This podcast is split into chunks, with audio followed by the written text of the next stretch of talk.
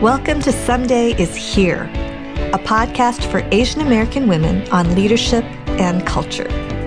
I'm your host, Vivian Mabuni. This podcast has been created to carve out a space for Asian American women to explore and validate living in both Eastern and Western worlds. Each week, we will celebrate our heritage and highlight Asian American history my guests and I will explore our various Asian American journeys, both the parts that we are proud of and the parts that have brought pain. We'll discuss practical tips on leadership and our favorite comfort foods, of course. This is a place and a space to bring words and understanding to our shared experience living biculturally. I am so glad you're listening and look forward to your feedback. Enjoy the show.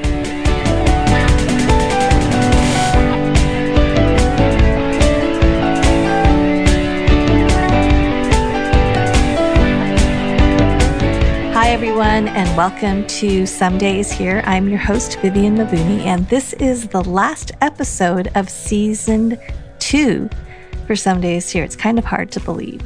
Um, but as I look outside my window um, and I think about the names and faces and people who have been with us through this season, I'm really, really grateful that We've been able to continue to introduce to you some really remarkable women over the course of this season. And I hope you have enjoyed getting to know these fabulous Asian American women. And again, if you have other women that you would like to have interviewed, please uh, drop us an email with recommendations for other people you'd like to hear from.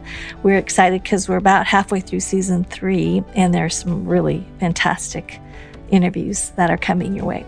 So, as our last guest for season two, I am thrilled to introduce to you Susie Gamez. And for those for those of you who were at the Some Days Here live event at the end of February, Susie was one of the uh, hosts for the event, and she is just so incredible. So we um, actually taped this episode right before the live event and right before our entire world kind of shut down. So, in the midst of this global pandemic, it's kind of wonderful on one hand to think about um, some of the great opportunities we've all had just a couple months prior to this time um, when we were all able to give each other hugs in person versus Zoom calls and virtual f- high fives. So I am thankful that I had the chance to get to know Susie in person at the live event but I'm excited to introduce you to her today. Uh, Susie, um, as you'll hear in our interview, she is Canadian by birth and she is a Korean by heritage. Mexican by marriage and American by immigration. So she has a fantastic story that you'll get to hear about all those different parts of her life. But what I've been so drawn to is Susie's a really excellent communicator, and she currently serves um, in Long Beach on staff with Light and Life Christian Fellowship. Uh, prior to that, for 14 years, her and her husband uh, served in South Central Los Angeles. And Susie's the mom to four beautiful Latasian babies. I love that new term, Latasian. And she has her MA in Intercultural Studies um, from Fuller Theological Seminary. Uh, Susie is uh, kind and brilliant, and I think you're going to love this episode with her. So, welcome with me Susie Gamez. This week's Did You Know is Susan Ahn Cuddy, who was a trailblazing Korean American woman in the U.S. military. Her parents were the first married Korean couple to immigrate to the United States after the U.S. opened up the country to Korean immigration. After initially being rejected for being quote unquote Oriental, which, for those of you who are listening, Oriental is a derogatory term, please always use Asian. Um, so Susan was rejected for being Oriental, uh, but she was later accepted into the U.S. Navy. She became the first Asian American woman to become a WAVE, a program that allowed women to become enlisted officers for the duration of the war to free up men for combat positions. Susan worked for the United States Naval Reserve as a link trainer and became the Navy's first gunnery officer. Wow. Outside her career in the military, she continued to blaze trails. In her personal life, she defied miscegenation laws by marrying a white man, which was illegal in Virginia, where she lived at the time.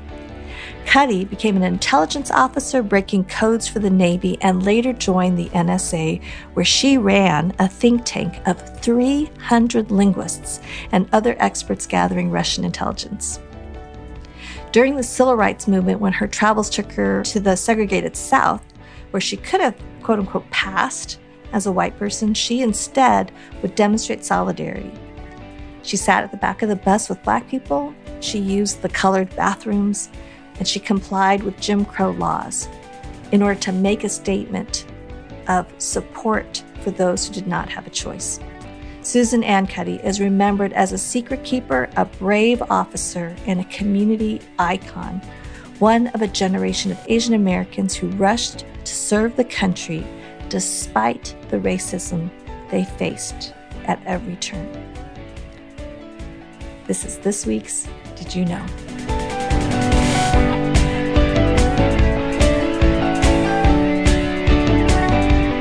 Well, welcome back, friends, to season two. Someday is here. And I think what's so fun about today's conversation is um, you'll get to meet and hear Susie Gamez's story. She is she will be because we're taping this just days before the Some Days Here live event, but she mm-hmm. will be one of the the um, hosts for the entire day, and so mm-hmm. it's just so fun to be able to have an opportunity pre well, for me at least, pre event to be able to hear some of Susie's story. And those of you that were at the event get to hear her story in detail now. So I'm so excited. Susie, thank you for being on Some Days Here.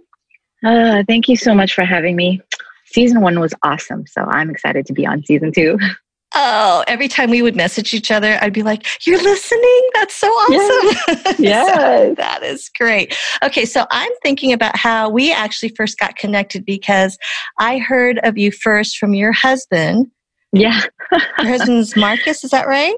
Marcos, yes. Marco, I called him. Yes. Yeah, he's kind of like my agent too, because he's always telling people, "Have you met my wife? My mom, oh. my, my mom, my wife speaks as well."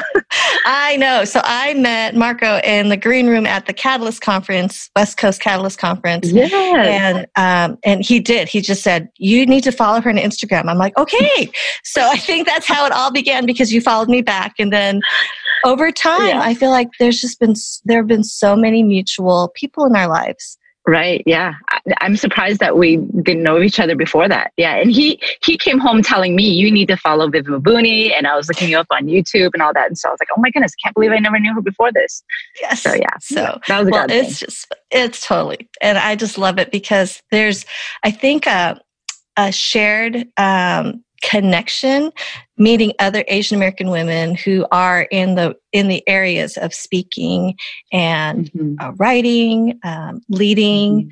teaching all of those areas and so there's kind of a uh, because I don't think we've often seen that very much, meeting someone who is kind of similarly wired is always a treat. So, right, um, I sense connection. that with you. Yeah, mm-hmm. totally, mm. totally. Well, I know Susie has um, been one of the hosts for the Global Leadership Summit that comes out of Willow Creek last last August, I believe. Yeah, a social media host social media host, which was fantastic. Yes. And so I actually know you through Sam as well. I met yeah. Sam at the Global Leadership Summit the year before. So he's everywhere. Just, yes. So there's just two degrees of separation in mm-hmm. all the areas. So anyway, mm-hmm. well, Susie, tell us a little bit about your ethnic journey, some of what was it was like for you growing up, and we'll just take it from there. Sure. Uh, you know, in my bio uh, these days, if I am introduced or if I'm introducing myself, I often use the line uh, Korean by heritage, Canadian by birth, uh, Mexican by marriage and American by immigration. so, yeah, the, the multi-ethnic, yeah, the whole multi-ethnic identity is just built into who I am and you know where, what family I was born into, what country I was born in, and then where I immigrated and what I married into. Um, mm. So it's mm. almost inescapable. It's a calling for me, and um, yeah, I think for me, from an early age, I. Um, you know, there's a lot of people who will say that they they weren't really cognizant of their racial identity until much later on, or they didn't really unpack it until maybe in their high school or college years. Mm-hmm. And I think that, you know, that's true for me. But I think from an early age, maybe because my dad was pretty vocal about um, our Korean identity. And I think mm-hmm. a lot of Koreans would say this as well. But my dad was particularly vocal about it. And I think that, you know, when I look back on my life, I can see that I, I was always kind of passionate about it, more so than other kids around me. Mm. Um, so, you know, a lot of Korean folks will talk about how we grew up with the narrative of, um, especially if, with my generation, um, if, if your parents were baby boomers, uh, you heard about the Japanese occupation and you heard about all of the, um, I mean, a lot of it was unhealthy, you know, a lot of it was just mm-hmm. kind of mm-hmm. like, you know, there's just so much division between the Koreans and the Japanese. And, you know, we weren't allowed to buy Japanese products. There was so much like unhealed hurt that was there. Yeah. Um, but I think because my dad talked about it so much, it made me invest, investigate like without even knowing the name for it. Like it, it made me um, aware of like racial tension and mm. um, and and knowing that it made me feel uncomfortable inside like longing for reconciliation even between koreans and japanese. And um, he would also you know be very vocal about like you know if anybody on the playground ever ever tries to say something to you about being being korean well make sure you stand up for yourself. And um, mm. um, yeah he just kind of built it into me to be aware of my ethnic identity. Um, and i think he tried to sort of shield me from what he inevitably thought would be the shame or the um, or the hardship of being a minority um, mm. he, he kind of tried to prepare me for that um, and I have Were an older like, brother. Uh huh. Oh, go ahead. Keep going. Yeah, I have an older brother um, who's four years older than me and always kind of played that older protective brother role. Mm. And I don't know how it registered for him. I don't know if his journey was the same as mine. Um, he was always really athletic. He was popular. He was, you know, he, he didn't have like ethnic identity issues that um, I think a lot of Asian American men might talk about where you know mm-hmm. they, they kind of felt like they were out of place because they weren't white or because you know they weren't the, the superstar athletes on the field or whatnot um, in, in some senses my brother kind of like maybe because we grew up in vancouver as well where there mm. tends to mm. be a bigger asian population um, mm-hmm. i don't think that that dynamic was as as strong for my brother but it was for me mm like among like at school like what was the breakdown ethnically like there's like was there like a um a strong korean like mm-hmm. korean uh, I, am picturing like me growing up in Boulder, Colorado. Like it's just right. white, but we did yeah. have a group of families that played mahjong and poker and had our little, you know, our little parties yeah. and stuff. But and compared, you know, SAT scores. Was it like that for you, or what was that like? SAT scores. That's so true, though. Um, yeah. So for me, uh, I did have a shift happen in high school because in my elementary school years, I was one of very few Asian kids. Um, mm-hmm. And then in high school, junior high, high school is when there was an influx of um, more Asian kids in the suburb of Vancouver where I lived. Vancouver mm-hmm. proper, there was. Uh, there already was a, a, pretty large population of Asian people, uh, mm-hmm. but where I lived, it took a little longer to trickle in there. Um, so my elementary school years are very aware of the fact that I was one of very few Asian kids. And actually, one story that I tell a lot is um, this was this was one of those key moments um, in forming my racial identity. I think I was like, I must have been in second grade. Um, I was on the playground, I was on the swings, and there was this one blonde-haired, blue-eyed boy that was next to me swinging, mm-hmm. and he was younger than me, so he had to have been first grade or kindergarten. And he turned to me and he said, "Hey, what are you? Are you Chinese or are you Japanese?" And I said, Oh, I'm Korean. And he looked at me and he said, No, you're not. There's no such thing. And then he jumped off the swings. Yeah. And he just walked away. So for me, you know, I was just kind of, I was a little shell shocked because I was like, what the heck, these, you know, like I don't exist to this boy. Um, right. But uh, that that happened a lot. You know, throughout mm. my elementary school years um, in Canada, there were still a lot of people who didn't even know what Korea was. And then you know, you get the whole question of like, are you South Korean or North Korean? And you're just like, oh my goodness, like, have you ever met a North Korean? um, yeah. But for me, yeah, this boy, you know, telling me basically that my people were so in- insignificant that he didn't even know what we were um, mm. was one of those things that I think made me. I, I think you know Korean people tend to have it, it's good and bad. You know, it's a strength and a weakness where um, it's almost like a you know like a younger sibling syndrome mm. where you kind of feel like you have to prove yourself because you get um, the word for it in Korean is mushihe. Like it's like um, uh, you almost you're underestimated. Um, because we're that small peninsula, you know, we're we're not China, we're not Japan, um, mm. um, and we've kind of grown up in this era where we've had to put ourselves on the map. Yeah, and um, you know, for years, Korea was considered, you know, it was called the Hermit Kingdom. And it was so homogenous. It was so um, just like Koreans, like in Korea, it was, it was very rare to see people who are non Korean in Korea. Mm. So it's only just a recent phenomenon where we've become this like known entity and i think koreans take a lot of pride in in yeah. having come you know come to success in the oh my recent God. yeah so big time i mean seriously like in all categories it's been pretty right. astonishing yeah. parasite just happened right parasite yes yeah. i'm just thinking ah just so right. many layers. It was fascinating because, and well, maybe we could link this up in the show notes, but I just read an article about the breakdown of Parasite, like just kind of figuring out the socioeconomic and the mm. communist, capitalist, like how America actually played into the English language in the movie. I mean, it was just like right. such a fascinating. There's so many layers to that movie. Right. I just oh yeah, I it's worth watching it. several times. Yeah. Wow. Wow. So much. So anyway, so you were born in Vancouver or actually I was born on the East Coast, so close to Toronto. Um, so lived in Toronto until I was six, moved to Vancouver. And actually the reasoning behind that too. Um, so my dad knew that Hong Kong was going to switch mm-hmm. over um, mm-hmm. to China uh, in 97. And so just looking at the projection of what sort of the the cultural shifts that were going to happen. Uh, he knew that a lot of people from Hong Kong were moving to Vancouver. Yes. And, you know, I grew up hearing my dad saying, you know, China is going to be the next superpower of the world. Mm. Um, he mm. wanted us to learn Chinese. I mean, that didn't happen, but um, you know, just foreseeing where like the cultural hubs would be, he thought mm. it would be mm. really strategic for us to move to Vancouver. And yeah, I, throughout my high school years, just saw that wave of immigration happen. And yes. there's a little bit of like racial tension that happened with that too, even in Vancouver, where um, you'd see signs that said "Welcome to Vancouver," and it would be like X'd out, and people would, would write "Hongcouver."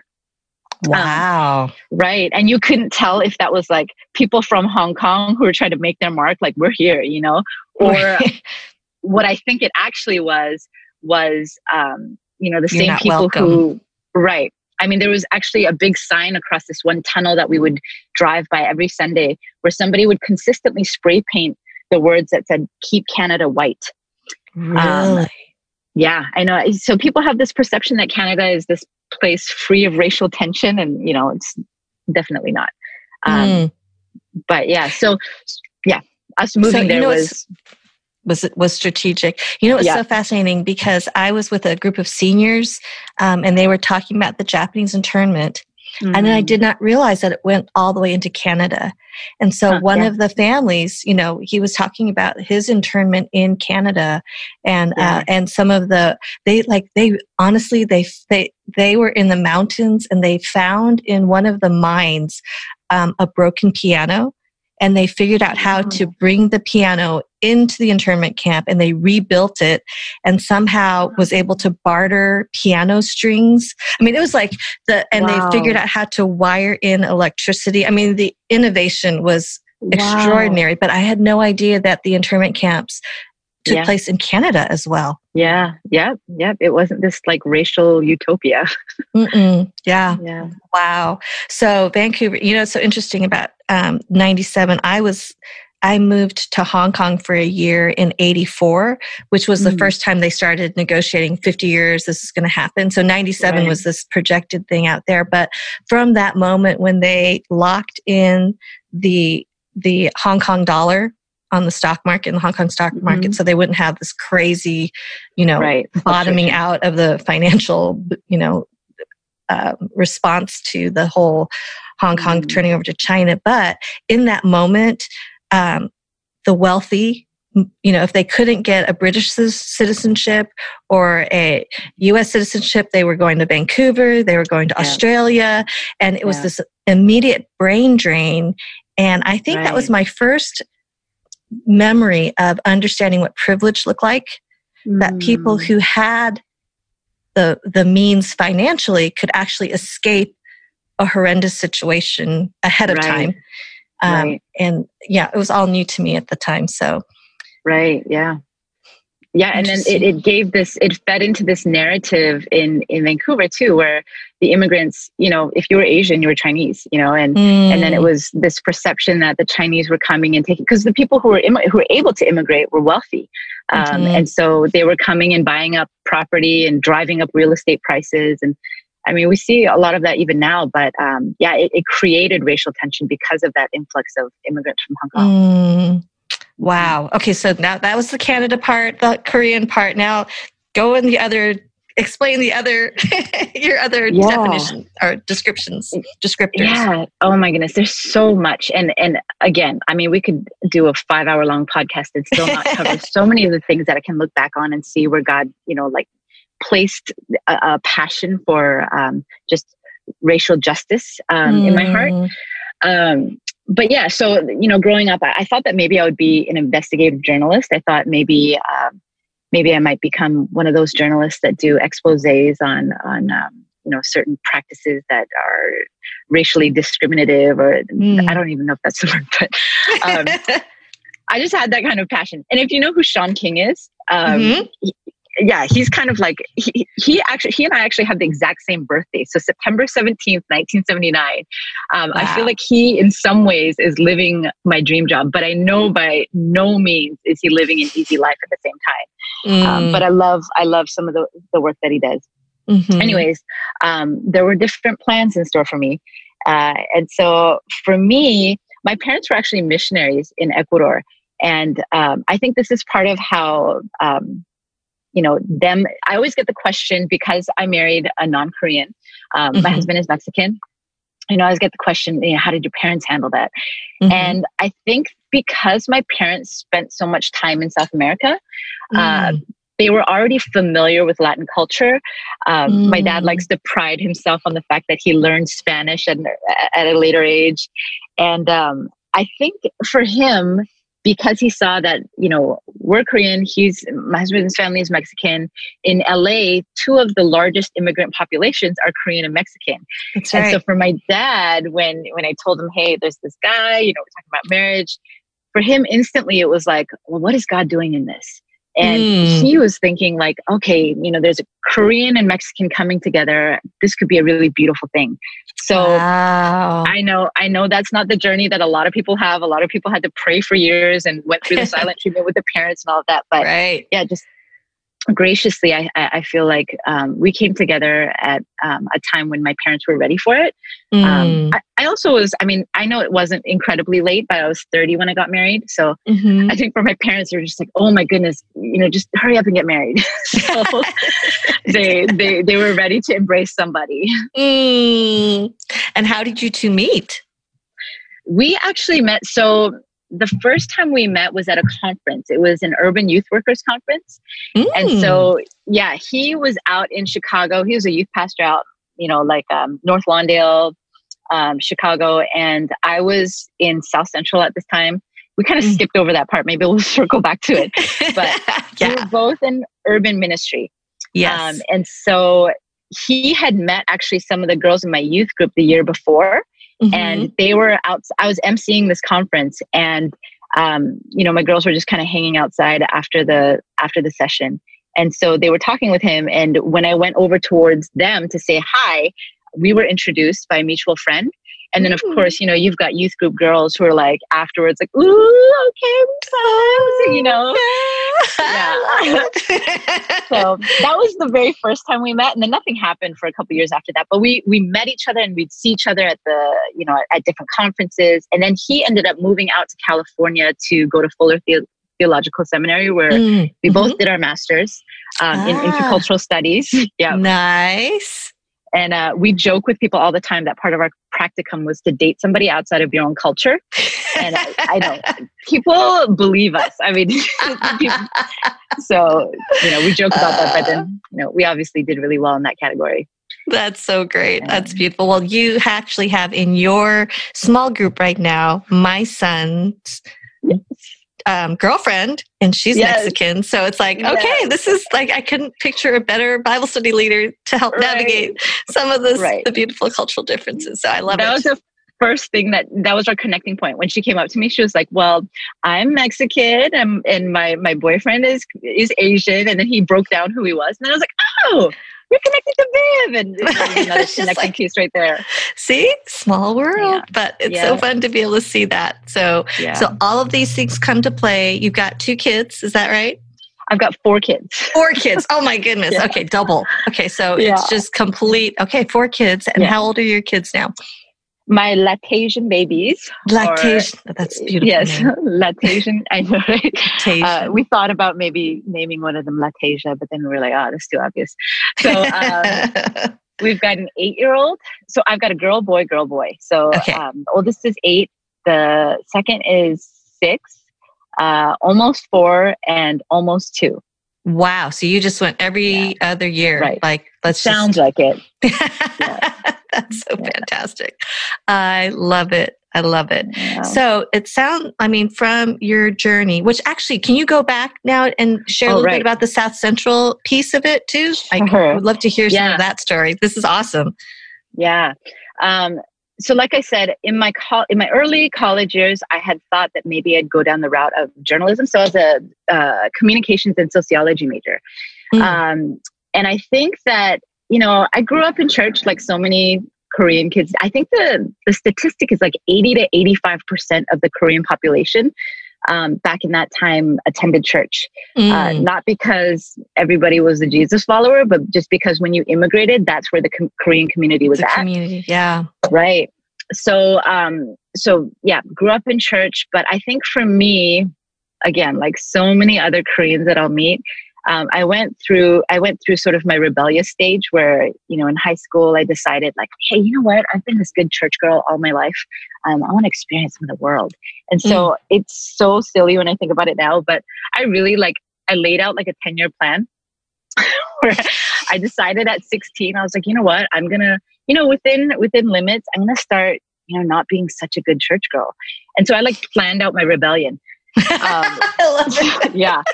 I stopped going to youth group on Fridays, and then um, you know, little things start turning into bigger things. And so by the end of my freshman year in college, um, I got really good at playing sort of the the undercover good good girl. Like I, mm. I kept mm. my grades up good enough to get into a good college. And that's all my parents were concerned about. And then they left for the mission field, right? And so in my freshman year of college, I really kind of um, I, I was failing all of my classes. Like after my first semester in college, I was failing out of school. I got put on academic probation right away. Um, and then after I got the letter that said, like, you have one more semester to get your act together or else you're getting kicked out of school, I think I started to pick up on some of the gracious, like, wake up calls that God was giving me. Um, mm. And I know mm. there are so many worse things that could happen than potentially being kicked out of school, but for me, it was almost the end of the world. Um, but there were different things that were happening where I just like God started orchestrating things where I started to recognize like there was something different, you know, mm-hmm. that a different path in my life that that I should be pursuing. Um, and so my heart changed from wanting to do like investigative journalism type stuff, um, and I really started looking at like what does the missions world look like? Like what does it look like to have a, a passion for racial justice, but also a passion for justice on a grander scale? Mm. Um, and so I think that during my college years is when like my heart for ministry and my calling to um, to teach and preach kind of started to come alive. Um, mm. And then I went to this thing called Urbana. Oh um, yes, I went there college too. missions conference. Yes. Yep, I went in 2000, and um, I heard okay, this is one of those uh, you know key moments in your ethnic journey type moments too. So there was a Korean American woman named Susan Cho Van Riesen who spoke there, mm. and I realized that it was the first time I had ever seen a Korean American woman preach. Mm, um, mm. I had seen like missionaries come and give testimonies and that kind of thing, but she was preaching in front of an audience of 20,000 students. Wow. And it dawned on me that that I'd never seen that before. Mm-hmm. And then mm-hmm. another woman named Brenda Salter McNeil, who mm. I have the privilege of calling a mentor now, um, 20 years later. Uh, she spoke on racial reconciliation in a way that just powerfully spoke to me. And so wow. I had like a calling type moment at Urbana where I saw myself represented in Susan Jo, Cho Van Riesener. And then I, I heard somebody articulate some of the things that I felt like I was called to in wow. Brenda McNeil. So yeah, wow. I look back on that with a lot of fondness. And um, it was at Urbana that I found out about a, uh, a missions organization called World Impact.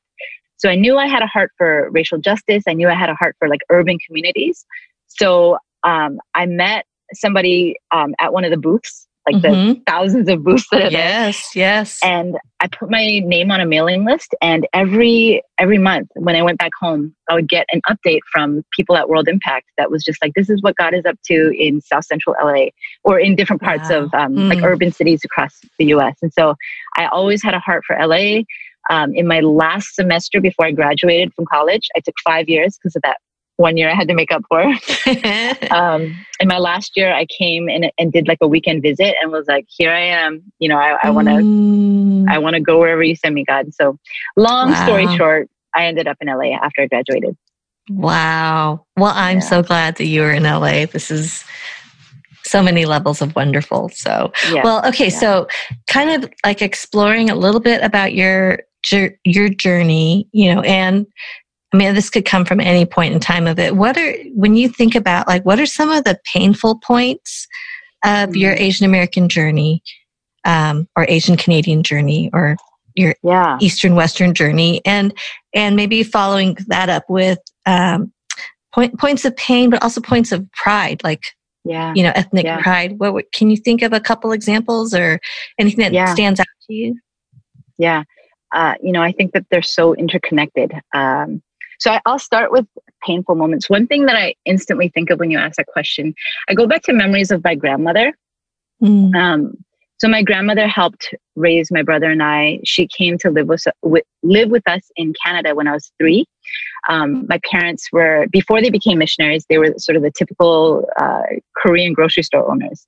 Mm-hmm. So whether we were in Toronto or Vancouver, they always owned a corner store. So they worked long, hard hours. They were gone from early in the morning to late at night. And um, so much of my childhood is just me and my grandma. Mm. And I remember when I was younger, I was always embarrassed of my grandmother. And my grandmother passed away just a few years ago. So I think this is especially tender to me now. Mm. But um, yeah, I just, whenever I think back to the times that as a child I was embarrassed of my grandmother, it had so much to do with our, our ethnic identity. Like, I wouldn't want my friends to come to my house after school because my grandmother would be making, um, you know, fermented soybean paste into bricks. She'd be drying them outside. So yes. it looked like lumps of poo outside.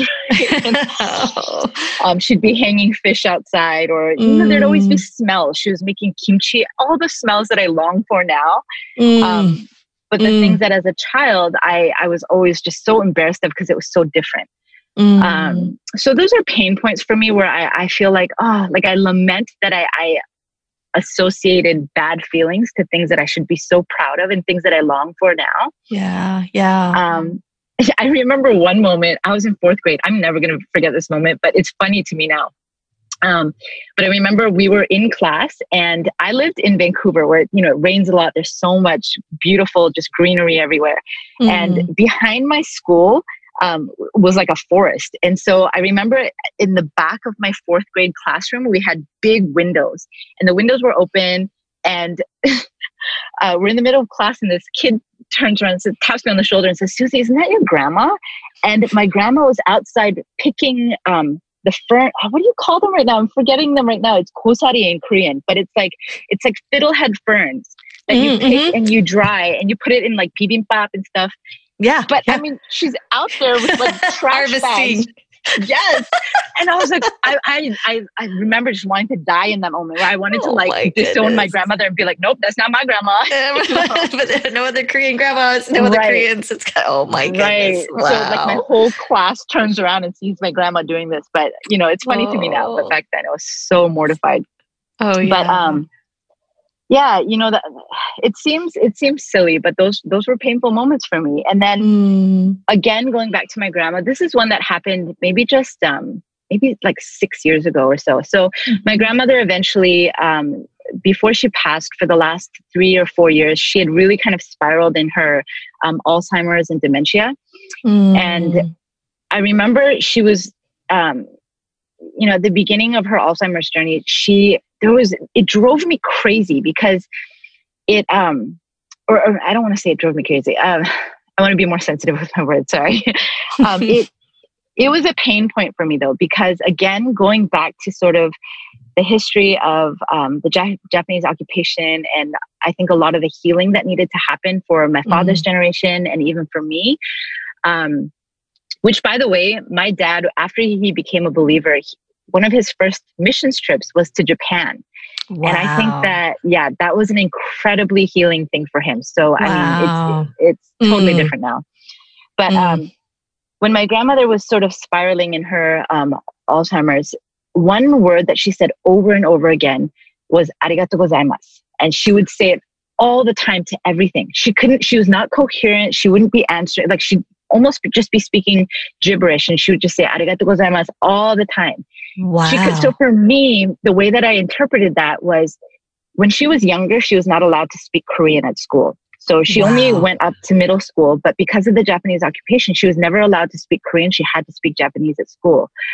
So for that to come back when she's in her 70s and 80s, um, and for me, it was like she's speaking the language of her oppressors.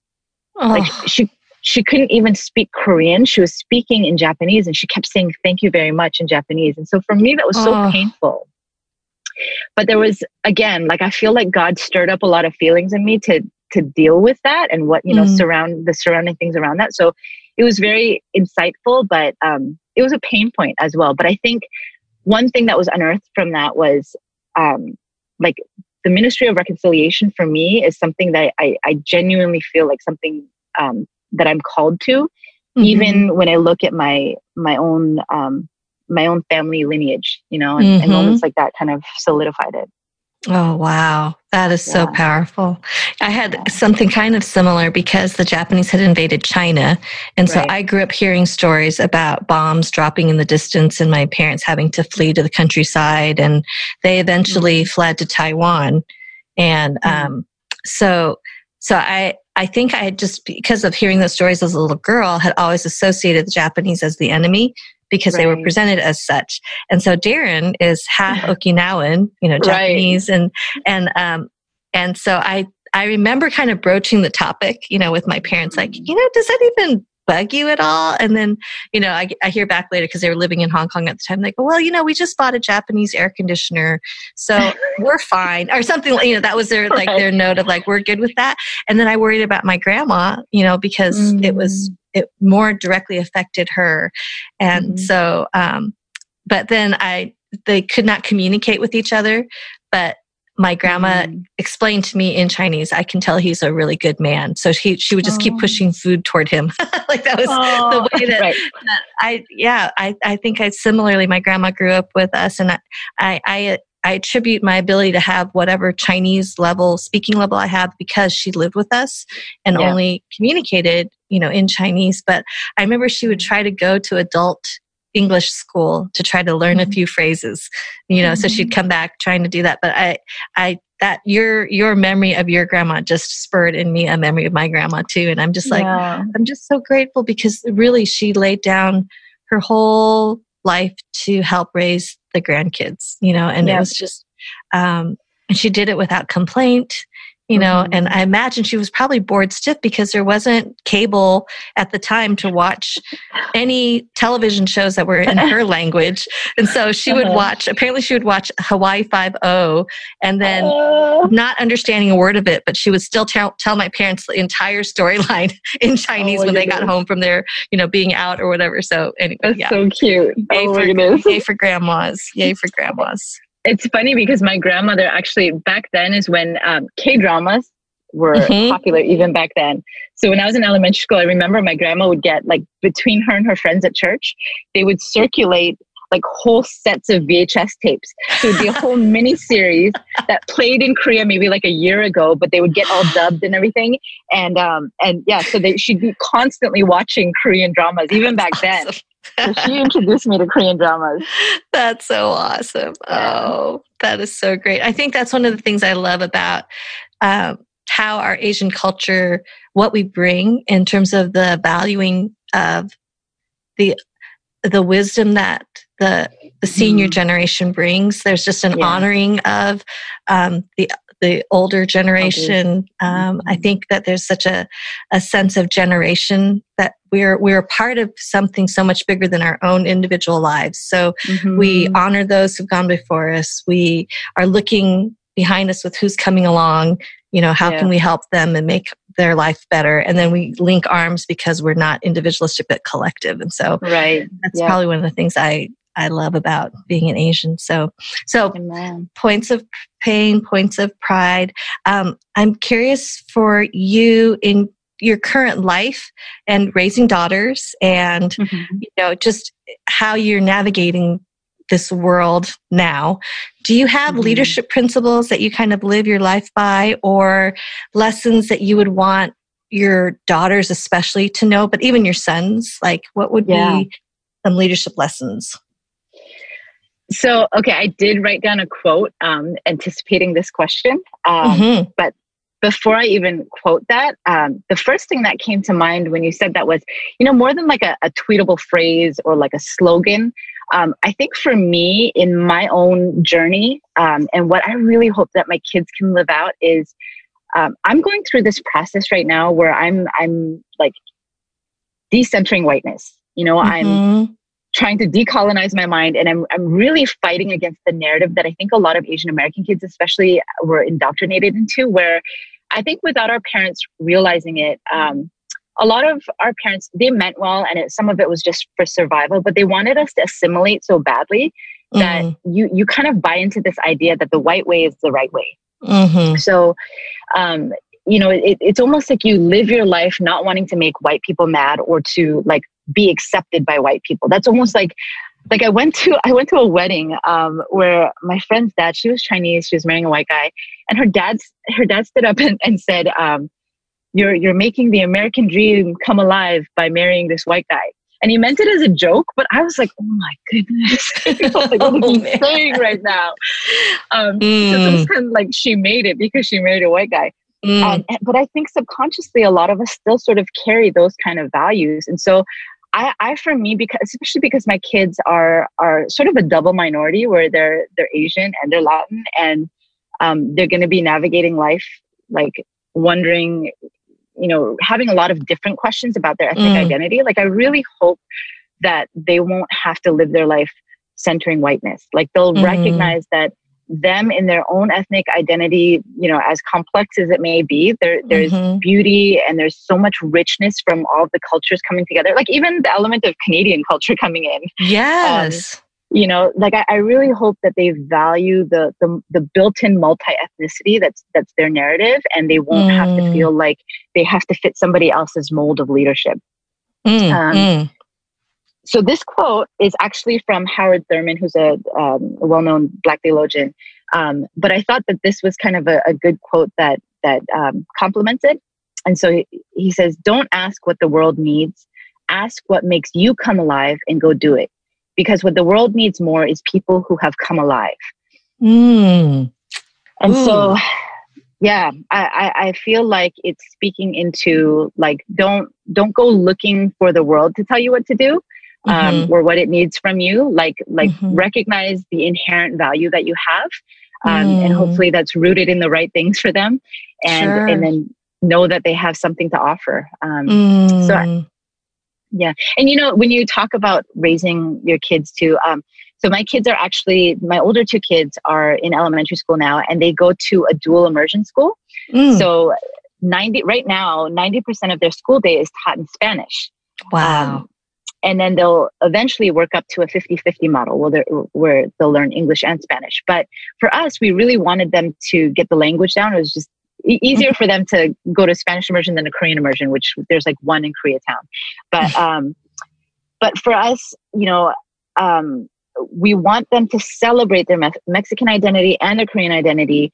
Um, and I think, um, I think right now they're at a place where I'm going to have to kind of turn up the heat on knowing what it is to be Korean because they're so, like mm. at school, it's mm-hmm. so normal. It, sure. it, they're not going to have a problem with being Mexican, you know, because yeah. there's it's like celebrated in their school.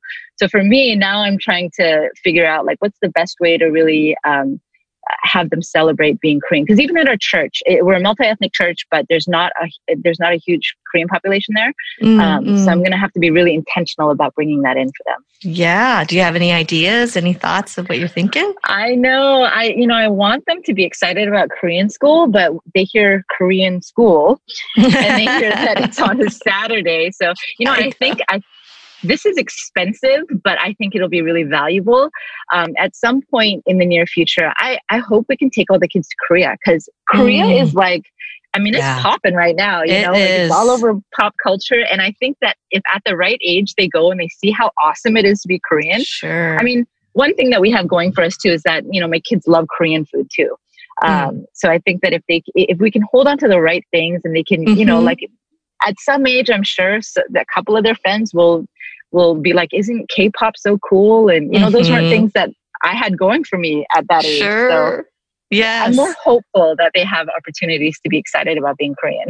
Yeah, I think that there is something to be said about traveling and getting outside of North America, getting yeah. out, you know, just I, I think it centers us very differently when we experience that the world is a lot bigger than yeah. what we know within our four walls or even our own community or our state.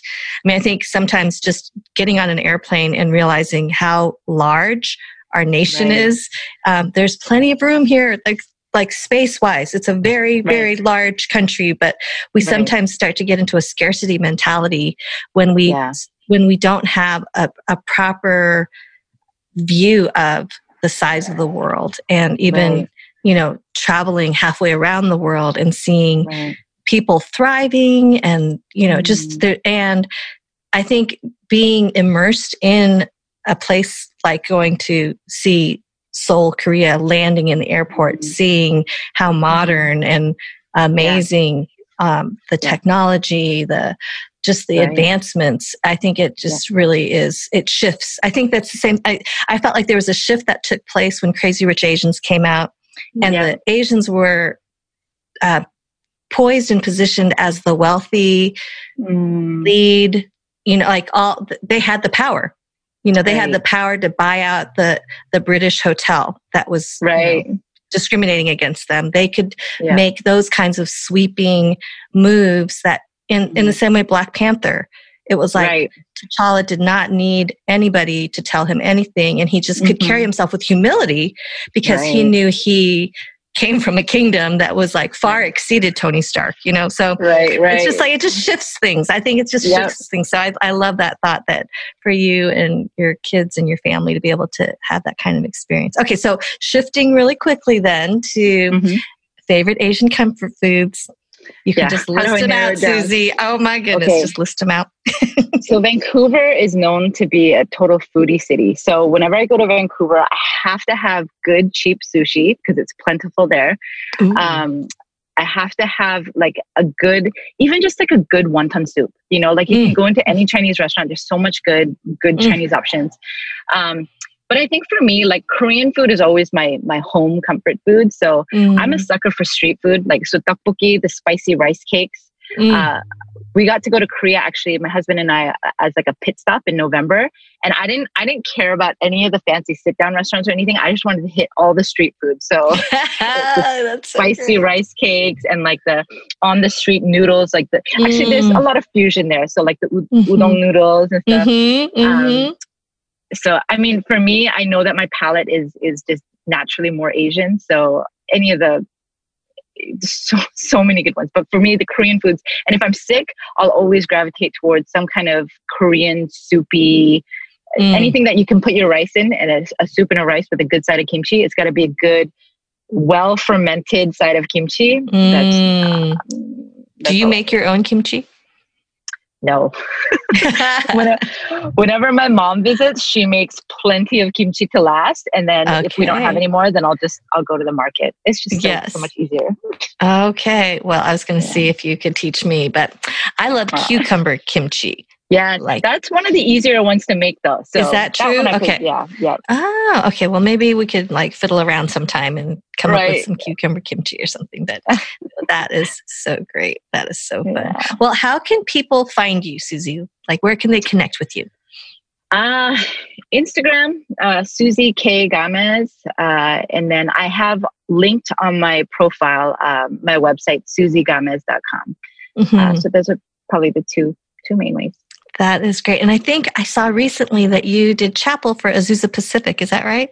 APU? Yes. that that's an awesome. interesting one to go watch. So if you Google my name under Azusa uh, Chapel, I talk about decentering whiteness there. So wow. Okay. Well, you know what? Maybe we can link this onto our show notes as well, sure. so that people yeah. can can see that. And my my nephew actually attends Azusa oh. APU, and he just told me he just messaged me today. He goes, Auntie Viv, um, one of my friends is coming to the event on Saturday. So oh, that'll be nice. really fun. So her, Love one it. of his councils or something. So anyway, so it's just a small okay. world. And I'm so glad that in the great big world, I am now connected with you, Susie. So thank you so much for being on some days oh, your thank podcast. you for having me.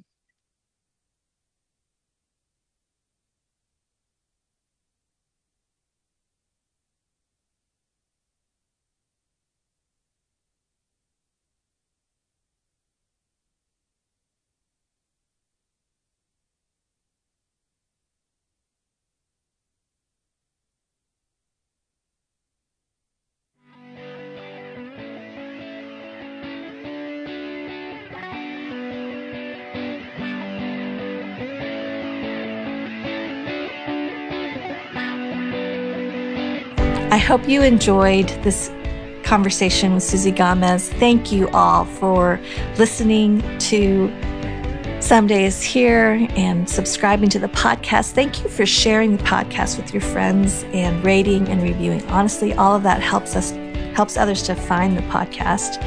And uh, for those of you that are new to us, please take time um, while we ramp up for season three to go back and listen to your favorite episodes again and continue sharing the episode with your friends.